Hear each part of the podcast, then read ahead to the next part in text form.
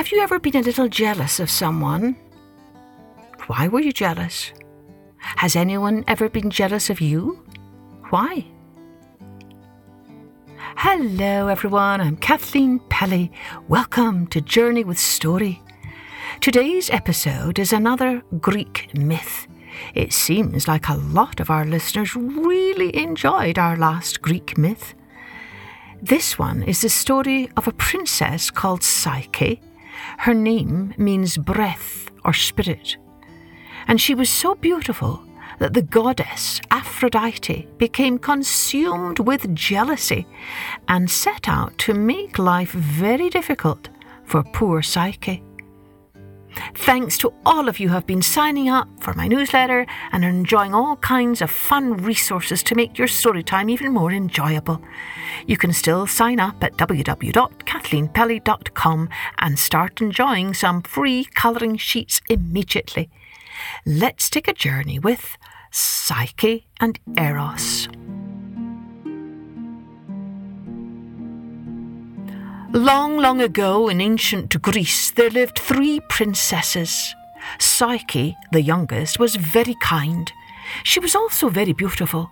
Now, one day, high on Mount Olympus, Aphrodite, the goddess of beauty, heard about Psyche, and she was very jealous. All the young men in the kingdom were so afraid of what the great goddess might do to them if they dared to pay attention to Psyche that they refused to go near her, and none of them would offer their hand in marriage. When her two sisters married, Psyche had to stay at home with her father, and in those days girls were expected to marry someone, and so her poor father went off to consult the oracle at Delphi.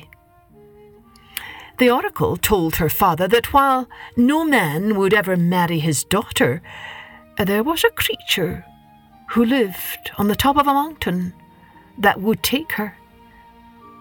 Sadly, the king took Psyche to the top of a tall mountain and left her there.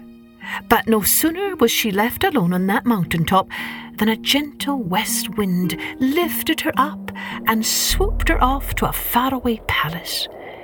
It was the home of Eros, the lonely god of love. Eros was a handsome young man, but he had a pair of very big wings. He did not wish to scare Psyche, and so he made himself invisible. And he warned Psyche that if she valued his love, not to try to catch a glimpse of him.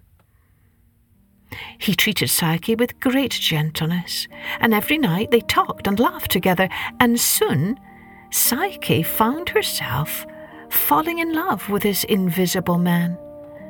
For some time they lived together in great contentment. But after a while, Psyche missed her family so much that Eros agreed to allow her to invite her sisters for a visit. But when her sisters came and saw this luxurious palace and all the riches it contained, they were overcome with jealousy, and they set out to convince Psyche that she was being fooled. He's not a normal man, said one sister. He is probably a horrid, ugly monster, said the other sister. After all, if he loved you, why would he not show himself to you? But he's so kind, so gentle, Psyche argued. He cannot be a monster, I would know. He's fooling you, Psyche, trust us, the sisters returned home, dissatisfied with their own lives and jealous of Psyche's. Psyche cried and cried and cried. But one night, she took a lamp in one hand and a dagger in the other, and she crept into her host's bedroom. Instead of the monster she expected to find, she saw Eros a handsome young man with two white wings. She was not frightened at all. But a drop of oil from the lamp she held fell on the sleeping god. He woke instantly. He saw his Psyche leaning over him with a dagger in her hand, and with great sorrow he spread his wings and flew away. Psyche crumbled to the floor. How foolish she had been to listen to her sisters.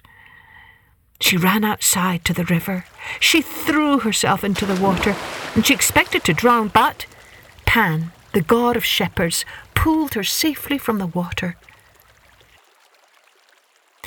Aphrodite is the goddess of love.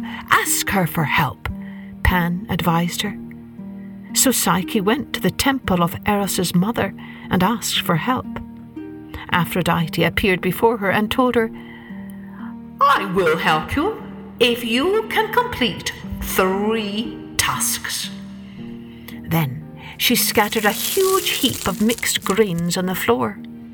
Sort this mess into three neat piles, and with that she disappeared. Poor Psyche did not know how to complete such an impossible task, but just then an army of ants crawled under the door. Oh, please, can you help me? she begged. And they did. Aphrodite was furious, so she set another task even harder than the first. Over by that stream are some sheep. Fetch me a bag of their golden fleece. Psyche set off for the river, but when she got there, she discovered a herd of angry rams.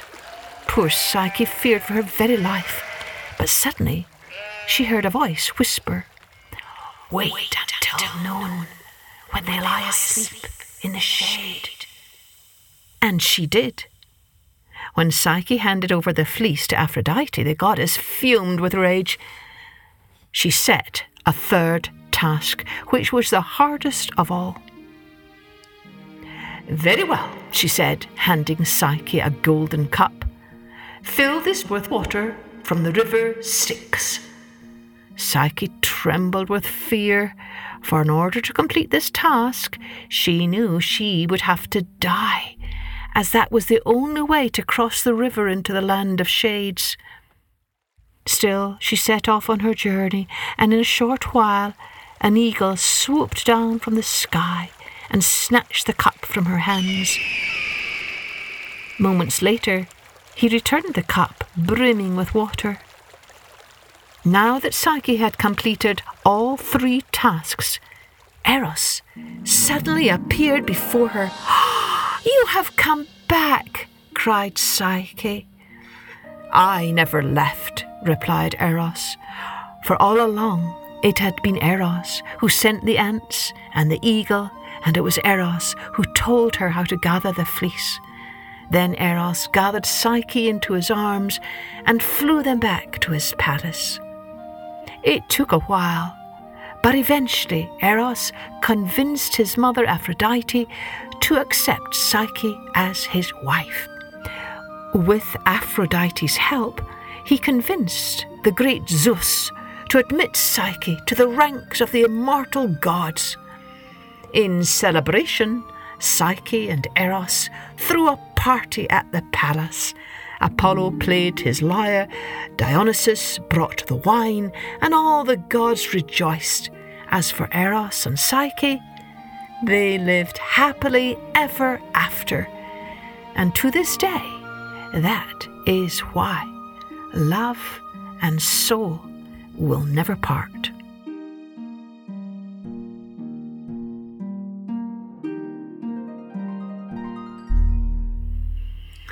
Well, that Aphrodite was one jealous goddess, wasn't she? And so were Psyche's sisters. I wonder, can you think of any other characters from some of the fairy tales you may have heard who were also jealous? It might be a fun activity to do with your friends. See who can come up with the longest list of jealous characters from fairy tales. You know, a lot of the fairy tales use bits and pieces from these ancient Greek myths, such as this. You might want to try it yourself when next you write a story of your own. It's fine to borrow bits and pieces from these old stories and add them to your own stories that you write. Cheerio then. Join me next time for Journey with Story.